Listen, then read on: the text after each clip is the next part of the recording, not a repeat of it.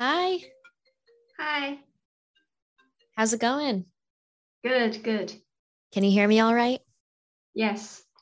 Okay. All right. It looks like video is all set up. Thank you so much for coming back for part two.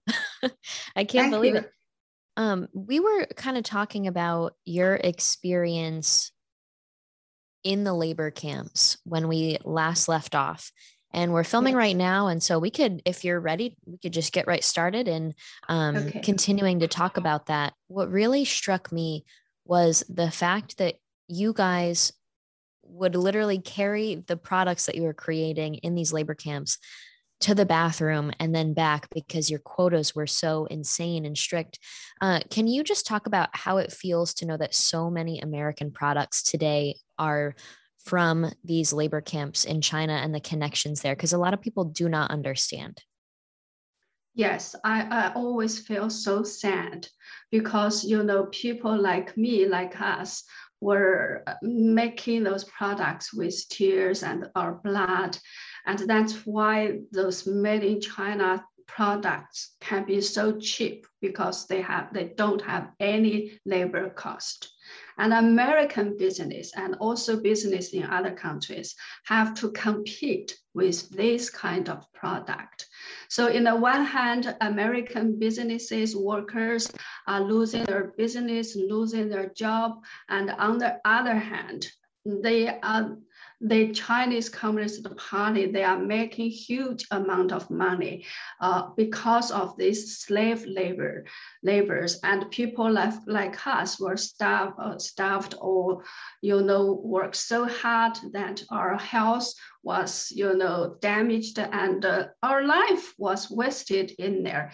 And on the same time, because of the money accumulated by the CCP, the CCP now has this ability or this power to bully around in the entire world. They, they, you know, they use money to buy off so many uh, countries to vote for them. You know, if anyone wants to say, hey, let's uh, uh, pass on a, a resolution in the U- United Nations to condemn the, the CCP's human rights abuses. But so many countries says, no, we, we can't do that. So we actually gave the CCP the ability, the money, and the power to abuse ourselves. That's the result. It's not just you know how pitiful those uh, people like like this labor camp slaves are. I think everybody except the CCP is a victim in all this if we don't stop this. Mm, mm.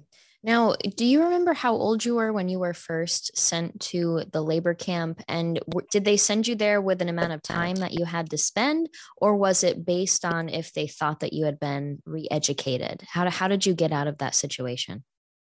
Uh, yeah, when they decide you to send to send you to a labor camp, yeah, they give you a so-called sentence, but the labor camp system is a totally uh, administrative one. So you don't have, there's no trial, no legal system to get through with. So it, a party member or uh, that is actually a government or administrative decision from the so-called labor camp committee that is usually under the political and legal committee of the Chinese Communist Party. And especially after uh, the crackdown of Falun Gong, they set up a special office called the 610 office, is, which is specialized in persecute Falun Gong. So they, they gave me a so-called sentence, which says you are to be there for one year. But in reality, it all depends on whether you uh, submit to them or not, whether you choose to be transformed or reformed or not. If you refuse to uh, write up, they, they call, uh, sometimes they say three state, statements, sometimes they say, they say five statements. Anyway, if you don't uh, uh, transform as they expected you, you they will just write up another one for you. So you, you are going to be held there uh, unlimited for unlimited time. But if you transformed and do a good job for them, if you help them transform others, you can be released ahead of time. So it all depends again on your thought. If you think together with the CCP, everything will be fine. If you don't, if you refuse to accept their brainwashing, you can be held there indefinitely. Okay, so then how do they judge if someone's thoughts are in line with them or not? Did you see that most people would just say whatever was needed to get out? And would they try and trick the CCP into them thinking that they had fully been re-educated or uh, you know did they keep their faith or were people actually transformed with this process did you see anybody actually get re-educated uh, there are so many different kind of situations you okay. know there i think what pains my heart is the CCP actually take advantage of Falun Gong people's or Falun Gong practitioners' principles because Falun Gong uh, promotes truthfulness, compassion, and forbearance. So if you are really a serious Falun Gong practitioner, you are not actually supposed to take a little single line. That's how they, they manage to Uh, to tell mm. whether you are a Falun Gong practitioner or not. They just stop you on the street and ask you, are you a Falun Gong practitioner? If, they, if you say no, they, they believe you are really not a Falun Gong practitioner because Falun Gong practitioner will not tell a lie. If you are telling a lie, you are not. So if they say this, you say yes, they just arrest you. So wow. when I remember, well, that makes it easy yeah, for them. I, yeah, and uh, and sometimes they want to stop, you know, Falun Gong practitioners in other provinces from going to Beijing to appeal for Falun Gong. You know, how can how can they tell who is Falun Gong, who is not? They just stop anybody. They just uh, maybe sometimes they put on a portrait of our the Falun Gong practitioners of Falun Gong's founder, Mr. Li Hongzhi, his name. They put a portrait on the ground. So anyone who want to get on a train or a bus, you need to uh, step trample on his a portrait to get on the bus. If you refuse, you must be a Falun Gong practitioner. So they arrest you. Even if you are already on the train, they ask you to, to say nasty words, to say bad words. They, they know Falun Gong practitioners have principles. They don't smoke, they don't drink, they don't say nasty things against others. So they ask you to say very, very bad language. If you refuse, you, you are probably a Falun Gong practitioner. So when I was, uh, I think, in the in the prison for the second time, some other non-Falun Gong practitioners they just couldn't understand. They said, "Why you guys are so stupid? Why don't you say you are not a Falun Gong practitioner? Then you won't ended up here." And how can I explain to them? Because compassion and forbearance. We, we can't tell a lie. If we tell a lie, we've already been transformed. So that's the logic. So that's how hard it was. So how can they tell you whether you are uh, transformed or not in the labor camp? They have, like I said, either sometimes three steps, sometimes five steps. Step one, you need to write up a guarantee to say, I guarantee I will give up Falun Gong. Next you need to write a long, long essay to criticize Falun Gong and to tell others why you decided to give it up, why it is a evil cult, and how uh, your thought changes and what you intend to do after you are transformed. And then you need to turn in all your Falun Gong books to the police. And uh, finally, that's the most difficult one. You need to help the police sometimes to help uh, to, to help the police to torture other Falun Gong practitioners to reform them to prove to the police that you have really, really been transformed. So that's how hard, how high standard there is. They transform you from a peaceful man into a somebody as bad as the police who are willing to beat other people, to curse other people, to help the police to do evil things. That's their standard of transformation. So that's why I saw many people they could not handle with all this kind of mental pressure on the one hand, if they don't transform themselves, they could be tortured to death. Sometimes because they couldn't handle the pressure, sometimes they, they say, oh, okay, I'll, I'll transform. And then you are asked to do those things and you can't, you know, push yourself to that far. You are caught in the middle and then you collapse mentally. So I really uh, saw cases of people being driven into insanity because they couldn't handle all these different, you know, mental pressure. And sometimes they just didn't allow you to sleep. I saw a young lady of in her 20s became suddenly became insane after five days, three nights or no, no, five days, four nights, no sleep and all continuously. They ask other people, they are in shifts, they are in a rooster, they watch over you to make sure you don't sleep. So after five days, four nights, non-sleep, she suddenly collapsed. She became insane. She didn't know who she was after that. Wow. Now I a few questions from that. First, I hear a lot of people, we we interview a survivor for every episode. And a common theme has been that their faith or their belief in something greater than themselves and a greater figure out there is what got them through the terrible moments when they were thrown in jail, when they were beaten or tortured, and when they were truly tested. Did you see that in yourself? Did you feel like that happened and were you able to see any differences between how people who had a, a deep faith handled going through the camps versus more godless people or more people that maybe just didn't have a, a set of moral virtue? Yes I, I think definitely.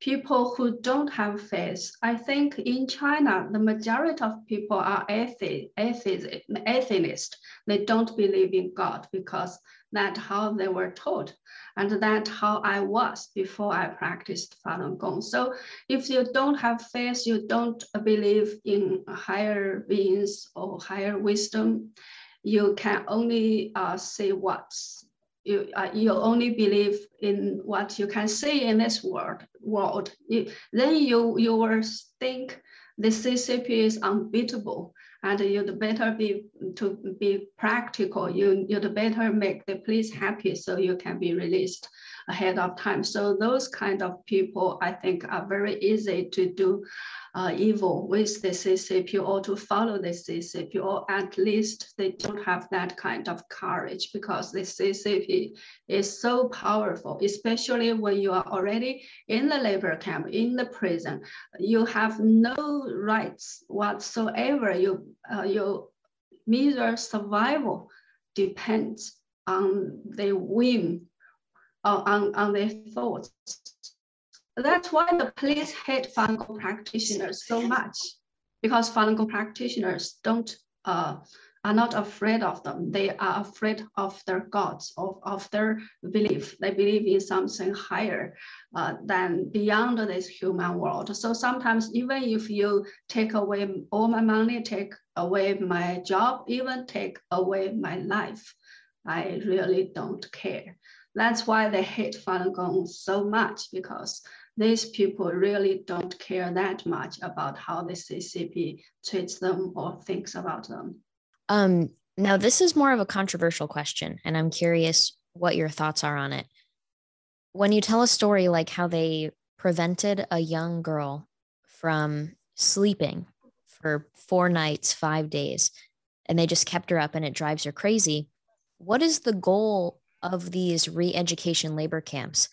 is it just the fact that they if they started killing people in massive numbers they would get too much attention from the international community and actually start some big problems but they're able to skirt under the radar a little bit and get away with it because all they're doing is really torturing and and beating and mentally driving people crazy because i don't think that this is a way you make very solid figures for society. I mean, did they did they reform this young woman who was turned crazy and then send her back into society and she became a supporter of the CCP and a well-functioning member of the community?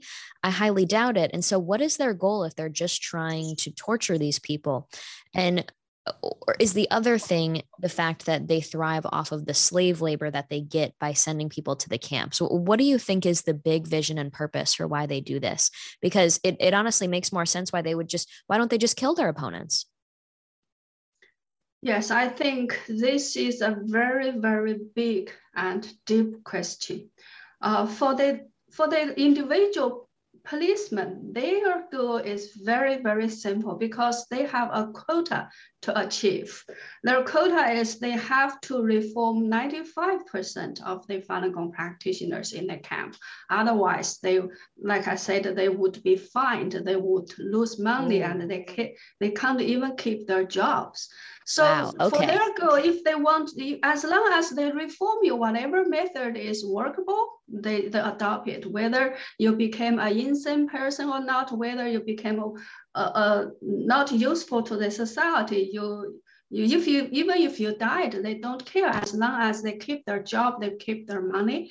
So for those individual, I think policemen, their goal is, is simple. They, they need to achieve this goal.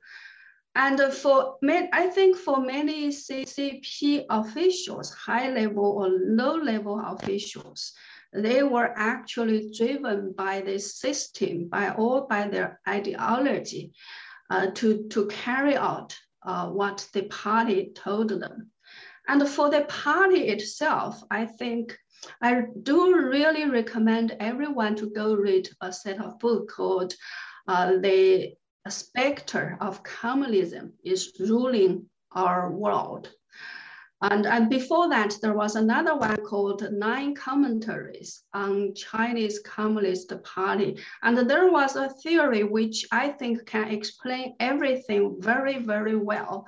It says actually the communism is a specter. Uh, it's an evil being in other dimension. And that is an individual specter controlling human beings in this world who think uh, same similar as this specter or who has evil thoughts like theirs so they can be easily controlled. So the goal of the evil specter of communism is not like every normal government in this society want to build the society better, want to build a better society, want to have their people live a happy life. But the goal of the specter of communism is to destroy, to destroy mankind. And they are consisted of, you know, very negative elements and hatred. So hate, hatred is the most I think, fundamental nature of the evil specter of communism. So if to destroy mankind instead of building up a better society, even if it is the ruler of China, its goal is still to rule, to ruin, to destroy China, not to have Chinese people make a better society or a better life. So if okay. you look at things from this angle, you will understand why they are doing all those kind of crazy things, irrational things, and unbelievable things because their goals are different, their principles are different. Everything are of eh, theirs is anti-humanity. So normal human being can't really understand their mentality. Okay. Now, something that we hear out of Cuba, I don't know if you've heard this. I love historical tidbits and and connecting the dots between different regimes around the world. So Che Guevara in the communist regime in Cuba, he purposely would invite family members to the political prisons and then have force the family members to watch their loved ones that were in the prisons be shot and the intention with that was to make sure that the family members would leave traumatized and then spread that fear throughout the community because they'd go out and tell the story of what just happened to them. And it would build fear throughout Cuba to make sure that nobody else would ever want to do whatever those family members, people who had been killed, had done. Did you see that kind of tactic in China did they hope that what they did to the prisoners, the torture, did they hope that that will spread and potentially suppress anybody from wanting to join Falun Gong or or really do anything against the CCP?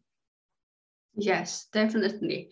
I think it's it's also uh, happens differently in different circumstances. Sometimes they want to cover up what they do to Falun Gong practitioners, so that they want to cover up. They know they know it's it's bad thing, but sometimes, like you said, they want the family know because so that they can spread their fear.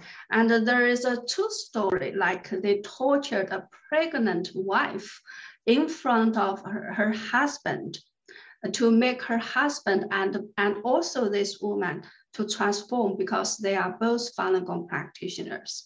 So, and there, there's another true story of like they, they want to reform a Falun Gong practitioner who refused to be reformed. And then they have 20 plus of his family's relatives all coming to the police station and have them all kneel down in front of this Falun Gong practitioner say, if you don't reform, all these people will lose their job.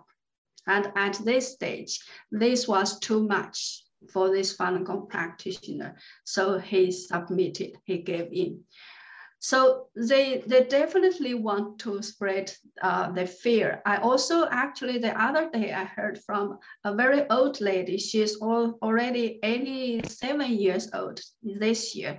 And she told me a true story. When she was young, the CCP, you know, when they executed people, they especially have young children, young children, primary school children go watching the process and the children are put in front of the adults. So this woman, uh, she is very kind-hearted. She told me when she saw those children were forced to watch the process of the so-called landlords or anti-communist bad guys being executed, it really broke her heart. Why should you submit young children to this kind of cruelty, but that is what the CCP has doing in the society. Yes, I think fear to maintain a certain amount of fear is very, very useful for them for them to keep their power. So they need to uh, create it, maintain it, and spread it. If everybody everybody lives in fear, they can control these people. Wow, wow! I I haven't heard that story before, but I've I've heard what they've done in other ways to manipulate kids. That's um, not surprising, unfortunately. So you're in the labor camps. How did you get out, and and what's that story of you transitioning and and really leaving this communist regime? I mean, how did you accomplish a feat like that? Yes, I think for the my labor camp sentence was year. So for the first half, for the first six months, every day I struggled to maintain my uh, sanity and try not to be reformed by them. And suddenly I remember very clearly in October 2000, that was six years, uh, six months after I was, uh, you know, arrested for the first time. I somehow, because I witnessed and I experienced too much, like I said, I on the first day I thought I was, uh, you know, somehow transformed to the last concentration camp during Second World War. I couldn't believe this was 21st century. So after six months of witnessing us experiencing all these unprecedented crime, I suddenly developed a very strong impulse or a desire to write a book and tell my story, to tell what I see, what I experience in the labor camp to the entire world, because I know how huge this evil is and what it meant for the human history because I had some education. I look at the human history from you know a bigger angle, so I understand the importance. So after I suddenly um, developed that strong desire, of course, immediately I was faced with a dilemma. If I don't reform, I can never be released. If I want to write this book, I have to be reformed. So that was a very, very hard struggle, mental struggle for me. I the struggle itself to transform or not to transform nearly killed me for another 1,000 times. It was worse, far worse than any uh, physical torture, electric shocks, slave labor camp I experienced before. And after a very, very long mental battle within myself, I guess more than a week or something, I finally forced myself to write a statement to promise them that I won't practice Falun Gong anymore.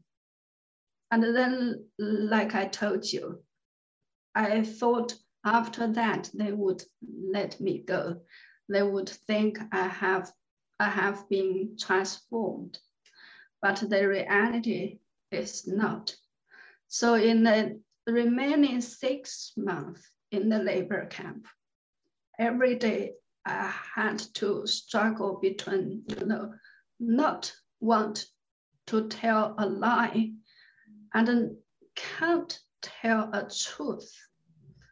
What can I say? And I have to write long, long essays to try to convince them that I have been reformed without betraying too much of my consciousness, of my conscience, of my principles, I still hold true in my heart.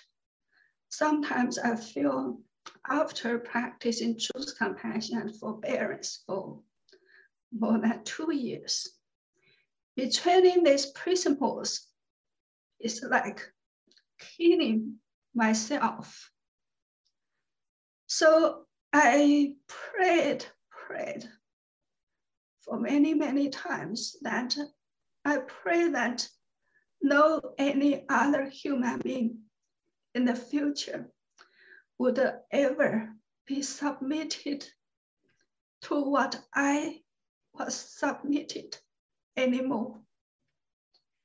That was too cruel. I think there were so many times I couldn't make peace with myself. I couldn't reconcile all these things, I couldn't convince myself what I'm doing is really correct. What I choose to do is not against my will, it's not doing more harm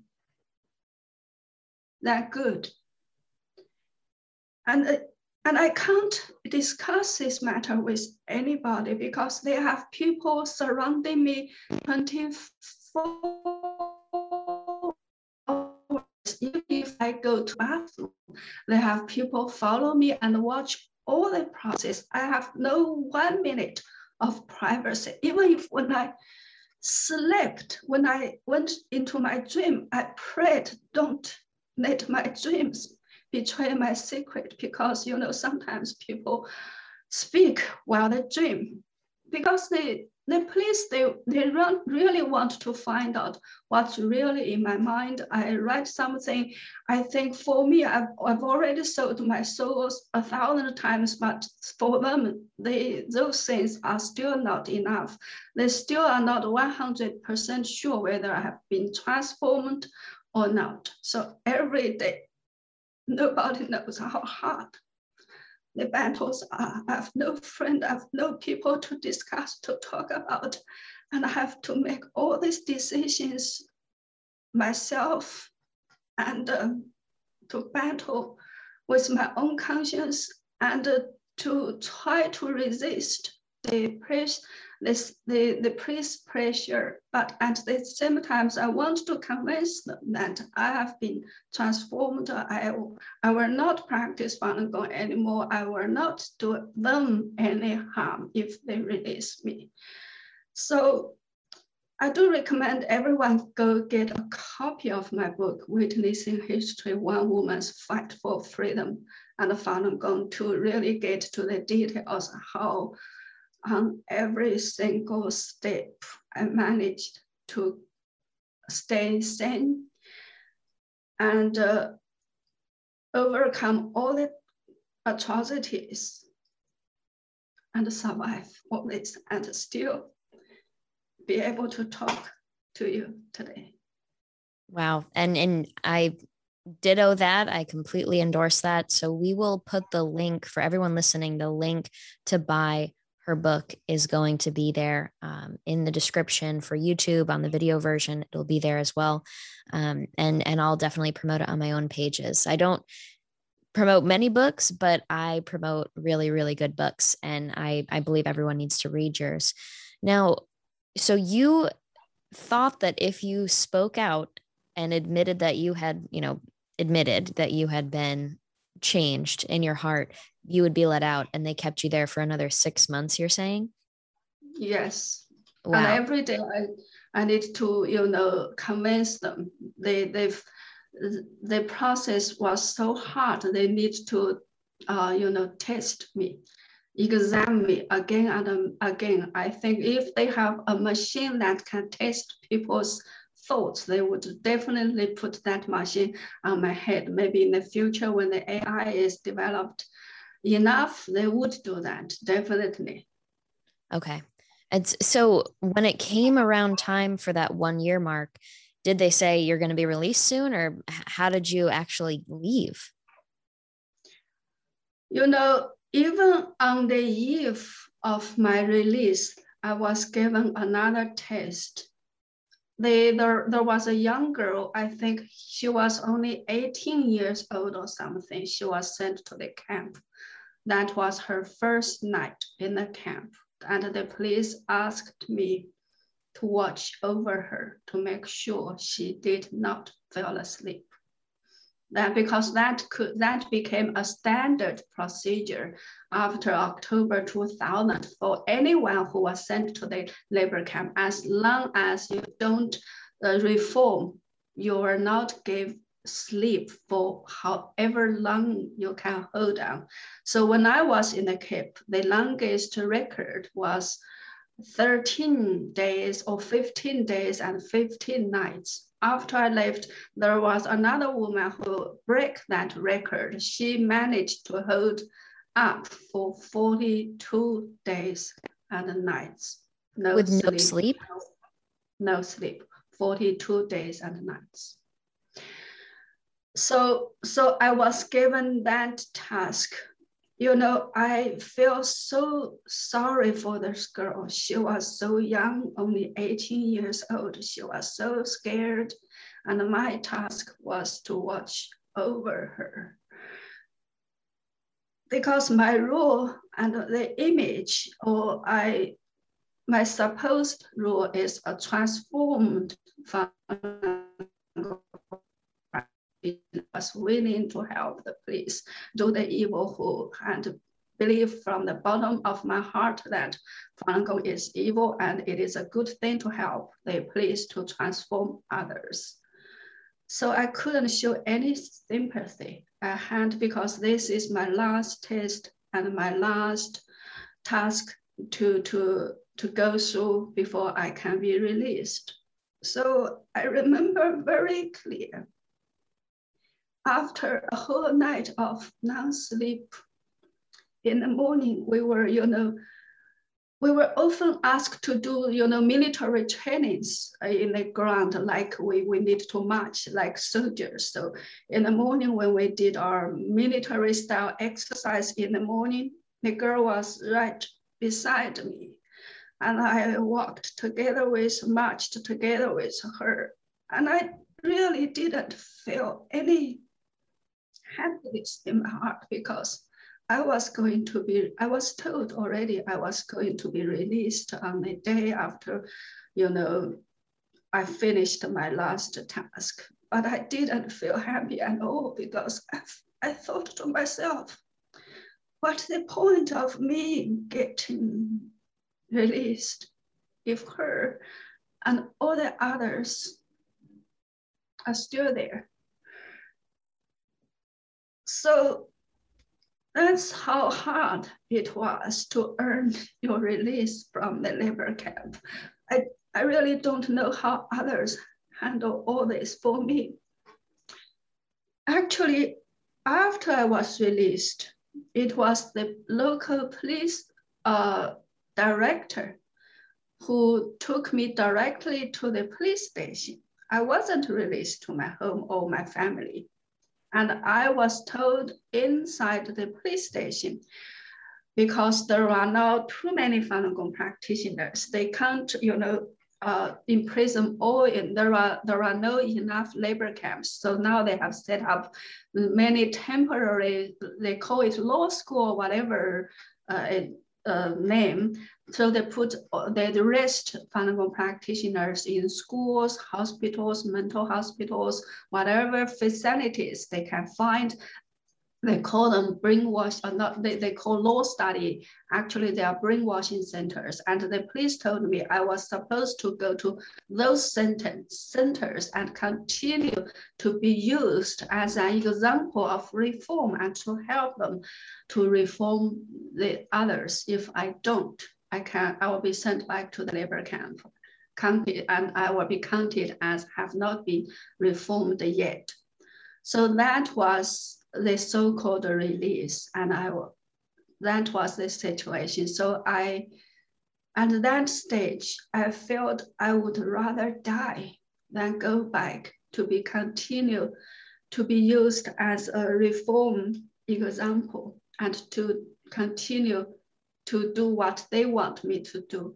So after one year of separation from my family, from my daughter, although I wanted to stay with them, so much, I had to escape again only five days of my release. So I was in hiding since then. Five, only five days I escaped. I hid, I hid in Xinjiang province actually, and I wandering around in the country, try not to be caught. And at the same time, I started writing my book because I actually had started writing it in my mind, in my head every day while I was in the labor camp. I tried to remember as much as I can. Whenever I heard something, I tried to ask around so that I can write as detailed, as truthful a book, a memoir as I could. So every day after I finished writing, because I, I knew the police was after me, I erased all the record from my computer. I copied them onto, at those time, we are still using this little floppy disk. I copied the content onto two floppy disks. I hide them somewhere. I was preparing that I could get arrested anytime. And every several days, I sent what I've already wrote to a relative in New Zealand and I asked her if she lost contact with me for more than 10 days. I I asked her to try to publish what I, whatever, how much ever I've already written on my behalf. If so, that's how the the first half of my book was written under that kind of circumstances. Wow, and, and so in at the same time, did you try and start applying for for status in a country that could take you out, or what was your game plan? my game plans, I actually didn't have any plan while I was in the labor camp. I didn't have a visa. I didn't even have a passport even. So, but I only knew I wanted to go out of China because that is the only possibility when I, uh, that I can have my book published and I can survive and I can tell my story to the world. So I think the good thing is I speak English and I somehow from the English literature I wrote uh, in, from my childhood, I thought and I knew that I can trust Westerners. So I try to, you know, go to those tourist sites like the Great Wall of Beijing, and I try to uh, share my story to several Westerners. And I met an Australian couple who went to China to study, uh, to teach English. Uh, and I also met an American professor from the University of Arizona. She took a group of students on an exchange, is some kind of program with a university in China. So I told them my story and how desperately I needed to leave China. And I told them I was writing this book. And both the, uh, this uh, Australian couple and this American professor agreed to help me. And I was so grateful that both they tried so hard to get me uh, invitation. So the Australian invitation arrived first. So I was able to get a three month, you know, business visa uh, to visit Australia. Uh, and on the on the actually the next day of my arrival in Australia, uh, the, the invitation letter from the Arizona University also arrived and offer me offering me a job actually uh, position in the university to and to to uh, work as an assistant to teach Chinese language.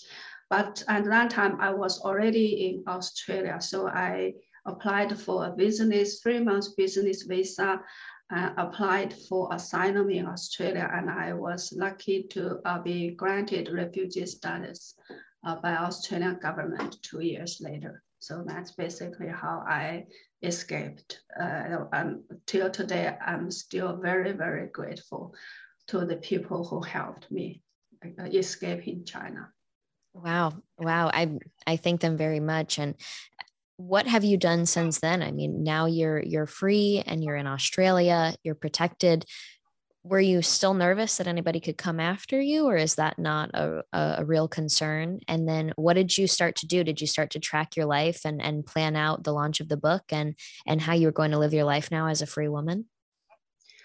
Yes, of course. Uh, the first thing after I uh, escaped uh, China and arrived in Australia is to, to seek asylum, to uh, hand in my refugee application. And I also started contacting media uh, to tell them my story. And I, at the same time, I continue to write my book. So my the Chinese uh, version of my book was uh, published, and I was lucky to find a publisher in Taiwan which agreed to publish my book. So my the Chinese version of my book was published uh, in January 2004. And also, I think many fellow Falun practitioners in Australia, they helped me to contact the media to tell my story to the media. So I remember the first report about my story was published in December 2000 in Sydney Morning Herald. And then after that, I sometimes got invited to speak in the media. So once well, while I was telling my story in Australian, I think ABC radio, a publisher, uh, uh, an editor from the Australia's largest publisher,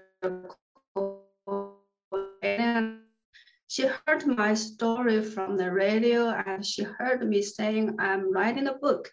So she got very excited. She uh, immediately went to her boss to say, oh, we have to get this book. This woman is so great. She's writing the book.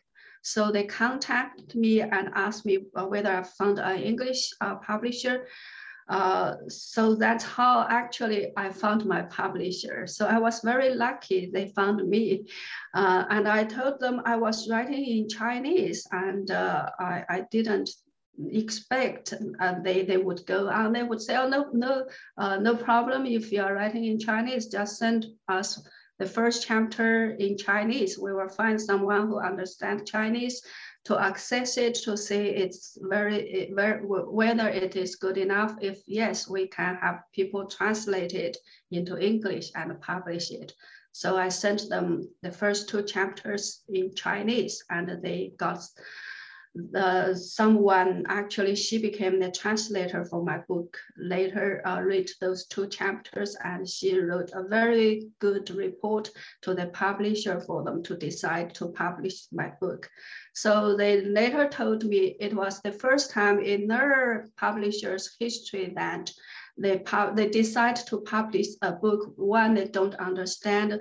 Two, uh, have not been finished yet. Three, I forgot the three items. So, so that was a very rare case for for them to decide to publish my my book. So I, so in this sense, I was very lucky. So the English uh, version of my book was published in 2005 by Allen and Unwin. They are actually the original publisher of the, the Law of uh, the Lord of Ring, the book, the very famous book wow. that was made into a movie later.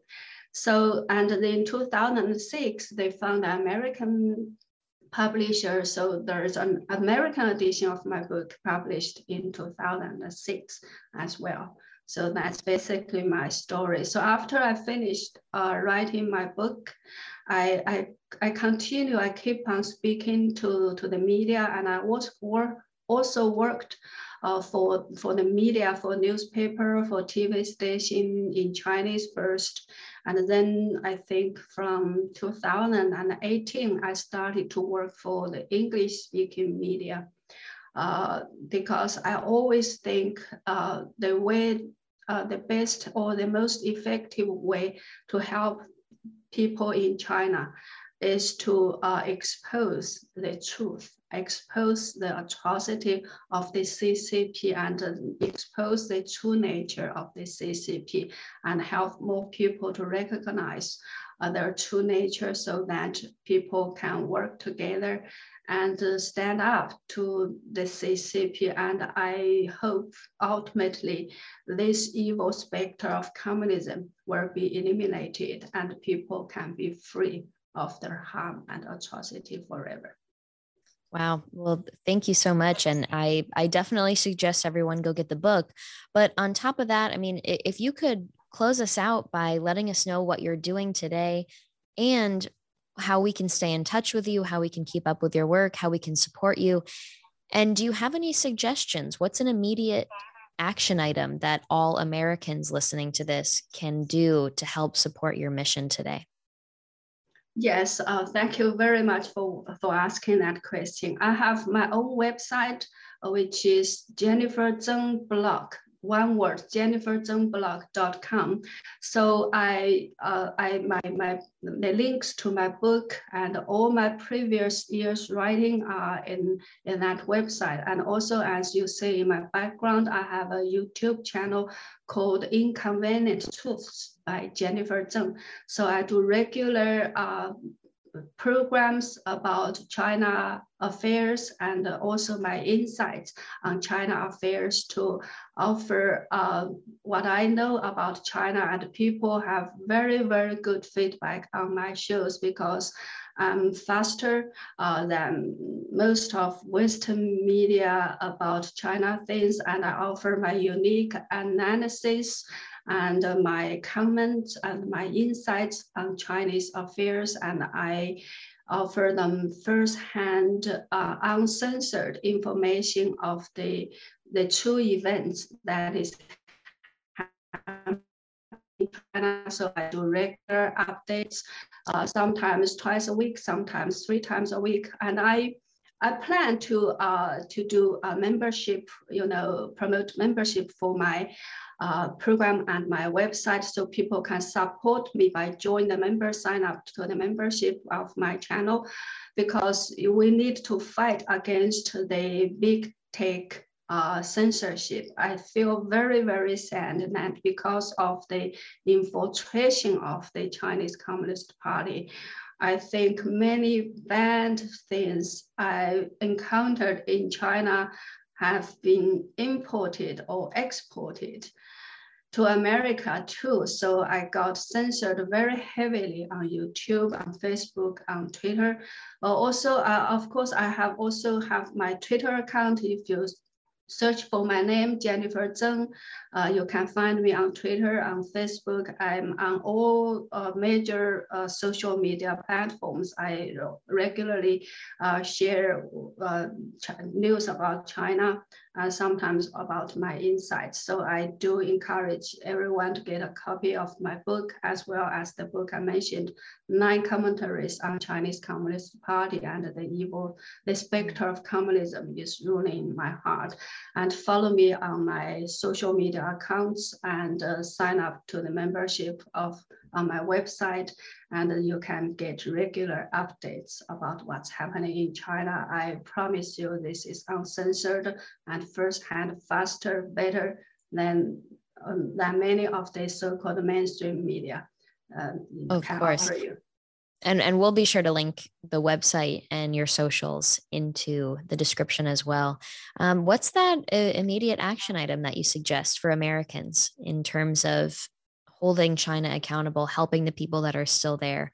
Uh, what would you say I think first of all, we need all educate ourselves and to learn the, the real evil and the real nature of the Communist Party, and especially know their tactics of infiltration in the Western countries. And we need to speak out and we need to tell our media, our government, our House of, of Representatives about what we know uh, uh about the CCP. And we need to stand up and fight against all these infiltrations of the communism. And I need to take back our country from the infiltration of the CCP. And I think everyone can tell at least one another person about what you learned from me today, and everyone can at least uh, make one phone call to your house, to your to your representative in your area, and maybe tell the media what you say or share them on the website. I think we really do need to stand up together against the evil specter of the communism. Otherwise, they their uh, ambition is to take over the world from the become the new leader of the world. I actually recently shared a speech by a very famous CCP uh, national advisor called Jin Canrong. So you, if you look up, uh, he, he said 10 benefits of taking back Taiwan. So one of the benefits is they can become the number one of the world. They can beat America after they take back Taiwan. So I think we need to uh, be, be, be aware of what is happening and we really need to fight hard. Uh, otherwise, what I suffer could become what you and your children, your children's children will suffer if we don't fight hard today. Wow. Well, thank you. I couldn't agree more. And I hope everybody out there understands how important this is for not just the people that are currently in China, but for America's future as well and the future of the world. Because we've got a lot of problems and a lot of them stem back globally to the CCP. Uh, Jennifer, thank you so much for your time. Thank you for doing two episodes with us. We, we really appreciate it. And uh, we wish you the best. And we just can't thank you enough for, for joining us and for taking the time to share your story and, and doing the work that you do. Thank you. Thank you so much for having me. Thank you. All right. So we'll wrap it there. Thank you so much. We're we're so thankful and and we'll share all the links. We'll promote everything. We'll try and sell some books and and we'll get the word out. Thank you. Thank you. Bye-bye. Have a nice day. You too.